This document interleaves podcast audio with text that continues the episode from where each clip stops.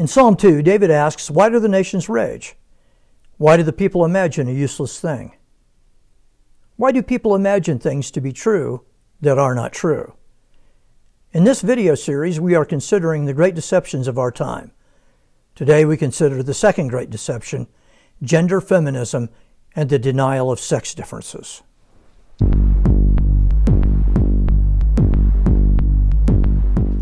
During the mid 70s, I read a book by Steven Goldberg entitled The Inevitability of Patriarchy. In it, he defined modern gender feminism. Quote, Men and women are identical except for incidental characteristics such as genitalia and the ability to give birth. End quote. You can decide for yourself if those are incidental characteristics. But since the 1960s, gender feminism has argued that male female differences are not natural, but are rooted in patriarchal oppression. And if it were not for that oppression, male and female outcomes would be virtually the same. To put it another way, when you see a disparity between men and women's incomes, the cause is this oppressive patriarchy. The same is true for job choices doctors, lawyers, teachers, the clergy, even blue collar jobs. According to gender feminists, oppressive patriarchy explains role differences in the home and family. The modern gender feminists rule out sexual biology to explain almost all differences. They argue that the differences are socially constructed. In Psalm 33 6, we learn that God created the heavens by the word of his mouth. Uh, theologians call this God creating ex nihilo, out of nothing. Modern feminists believe that they have the power of God, that they can create reality with the words of their mouths through indoctrination and coercion. They can change human nature itself. This has led in turn to the obsession with transgender identities. If gender can be spoken into existence, the possibilities are endless. What does the Bible say about all this? First, I need to make it patently clear that the Bible ascribes to women complete value without compromise. It is the most influential book in the history of the world with regard to women.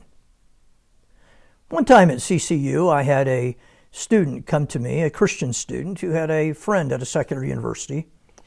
And this friend had gone to the internet and cherry picked some verses that uh, made the Bible look like a misogynist book, uh, critical of women.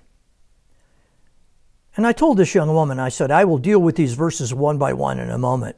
But first, I want to make a general statement.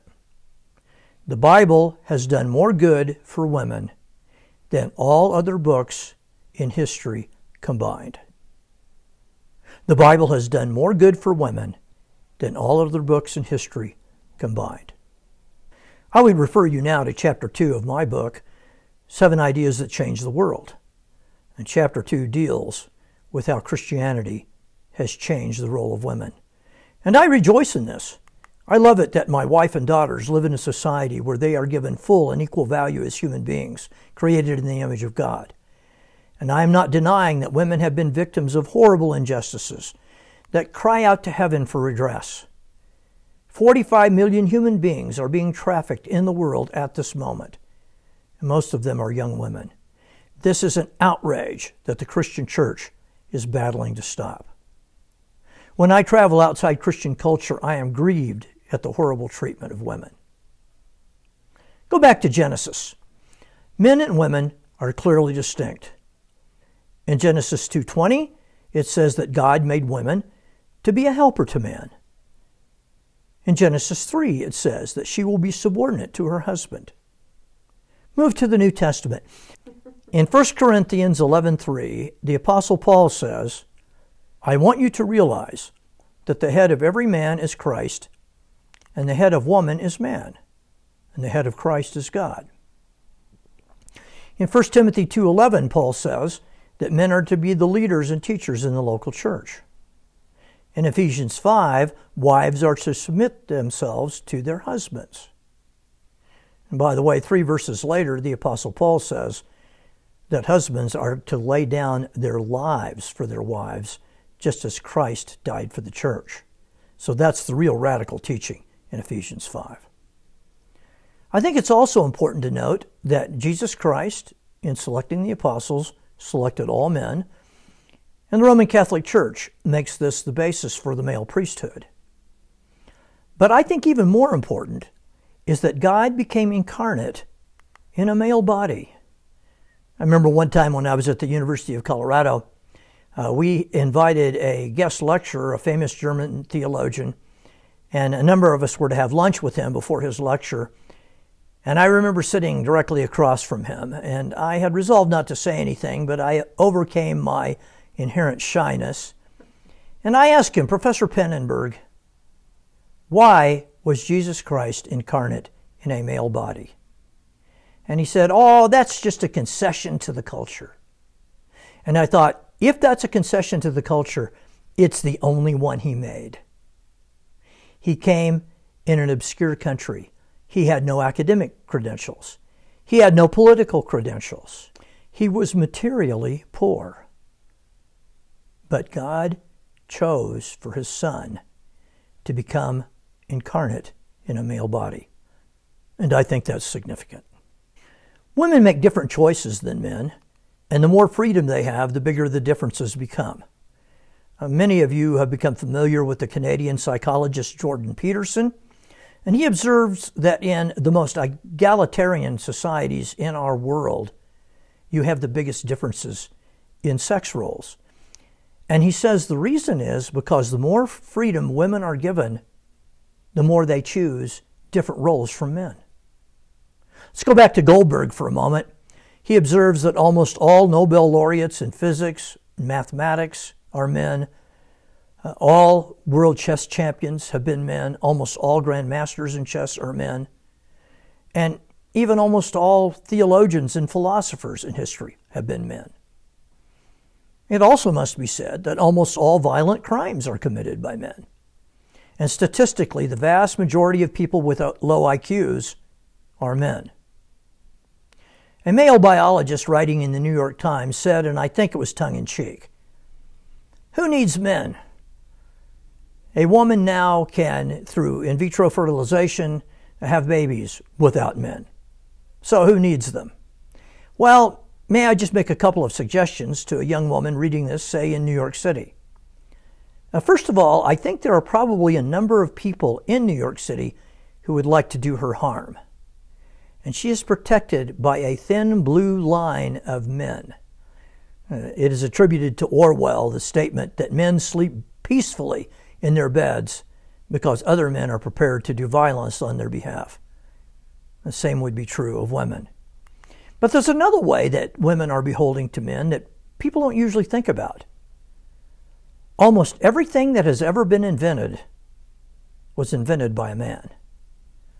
Uh, George Gilder argues that men have the capacity to innovate and that all economic growth comes from innovation. And yet, also, these inventors, which Gilder says is one hundredth of 1%, must have stable families and or a stable society, uh, law and order, all are dis- indispensable for a creative genius to do his work. And by the way, I might add, men come in real handy in raising children. Goldberg has studied ethnographic information on every society that he knows of in human history, and he said there are more than 4,000 of them. And he says there are no exceptions. Every single one of them were ruled by men. Now, he said his theory of the inevitability of patriarchy is just that a theory. But he says it seems like the evidence is overwhelming that it is a scientific truism. I remember a young woman uh, at the University of Colorado asked me after class if it bothered me that 95% of the CEOs of America's big corporations were white males. And I said, before I answer your question, can I ask you one? Does it bother you that 100% of the cornerbacks, not quarterbacks, but cornerbacks in the National Football League are African American males. There are hundreds and hundreds of millions of women in the world, not a single one of them plays cornerback in the National Football League. There are way more than a billion white people in the world, but not one of them is talented enough to play cornerback in the National Football League. Thomas Sowell has observed that all over the world, in every society, different groups perform different functions and do them well, and nobody really knows why that is. And so the fact that 95% of the CEOs are white males is not indicative of some conspiracy any more than all the cornerbacks are black males as some sort of conspiracy on the part of the NFL. It's just that different groups do different things well, and that's reality. Well, one last observation in the early 1970s, when I was attending theological graduate school, there was a wave of what was called evangelical feminism, and it was calling for female pastors. At that time, I was certain we would end up with lots of women leading our churches. But it hasn't happened. Today, better than 99% of our evangelical churches have a male head or a male senior pastor. Even evangelical churches that are open to female leadership still have male pastors. I have informally polled my students, and overwhelmingly, my female students who go to church want it this way. And let me conclude with this. I have been asked scores of times, what is my view of women in the church? And I give a four point analysis to the young women in my classes.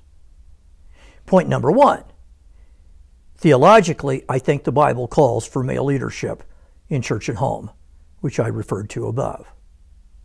Number two, women have done everything in the history of the church and have done it brilliantly. They have been great missionaries, great evangelists. They've started orphanages, they've started churches, they've started denominations. Women have done everything well in the history of Christianity. Point three whenever in a missionary situation a church settles in to ongoing everyday life, it is always led by men, and it does not matter what the culture is or what the time period is. It is always led by men. And point four young women, no man can keep you from doing the will of God for your life. You trust the Lord, and He will lead you to do and enable you to do exactly what He wants you to do. I would be remiss if I did not mention some of the negative consequences of gender feminism, and they have been severe. And first, and probably most important, gender feminism has called for the unlimited access to abortion on demand. Since the Roe v. Wade decision in 1973, in the United States of America, 61 million babies have been aborted. The gender feminists set as their standard for women's success equal outcomes with men in income, job choices, family roles. Nothing interferes with gender equality like having a baby. Most women will have babies, and that really affects the decisions she makes. God does not call all women to have children, but He calls most of them to. And nothing affects their choices like having that child. Essentially, all income differences can be explained by women's choices with regard to raising children. So, terminating those children has been critical to gender feminist objectives, and they have fought hammer and tong for the unlimited right to abortion, and they still do. Roe v. Wade gave them that absolute right. It allowed any woman to have an abortion at any time during her pregnancy and for any reason. And I consider this to be a severe and catastrophic consequence of gender feminism. Let me mention a second negative consequence, and that is what Christina Hoff Sommers has called the war against boys. And she says, quote, It's a bad time to be a boy in America. In the view that has prevailed in American education, boys are resented both as unfairly privileged and as obstacles on the path to gender justice for girls. This perspective is promoted in schools of education, and many a teacher now feels that girls need and deserve special indemnifying consideration and it simply is not true. End quote. Men have been emasculated and are constantly under attack. Gender feminists appear to be angry at men. Dr. Sommers argues that our society, especially in education, is discriminating against boys, not girls. I had the privilege of having lunch with her one time after she spoke at my university, and I asked her how it felt to be hated by every women's studies department in America. She said, I feel bad about that, but my compensation is that I have reality on my side. A third observation I would like to make, and a third negative consequence is that the full force of government has now been brought into service for gender feminist objectives to the detriment of men. The main culprit here is Title IX. Title IX was passed by Congress in 1972 and banned sex discrimination in education, especially educational programs that receive federal funds. The original law seemed reasonable and was short. It's about a page long but as often happens with laws, Title IX in the hands of gender feminists and judges soon became a bludgeon with which to beat men. What was especially bad was what is known as proportionality.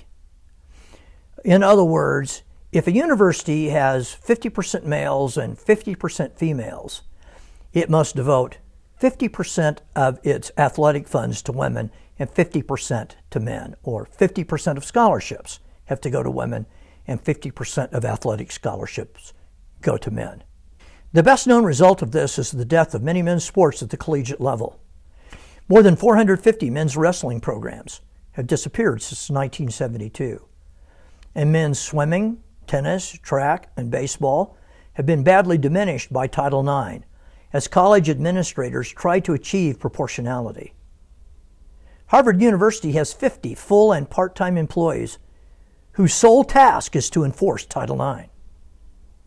Men are far more interested in sports than women, but Title IX passes over this consideration to a draconian implementation of statistical proportion.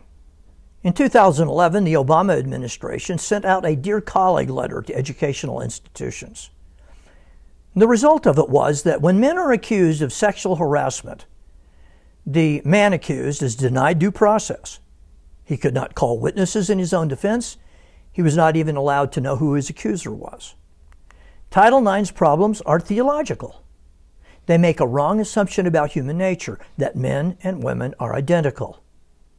Originally, the champions of Title IX thought that the more female athletes you had, uh, the more CEOs in corporations you would have. Now, it hasn't worked out that way, but that was the theory. And again, based on bad theology. Title IX makes two contradictory assumptions. One, women are equal to men. Two, women need the overreaching protection of the state.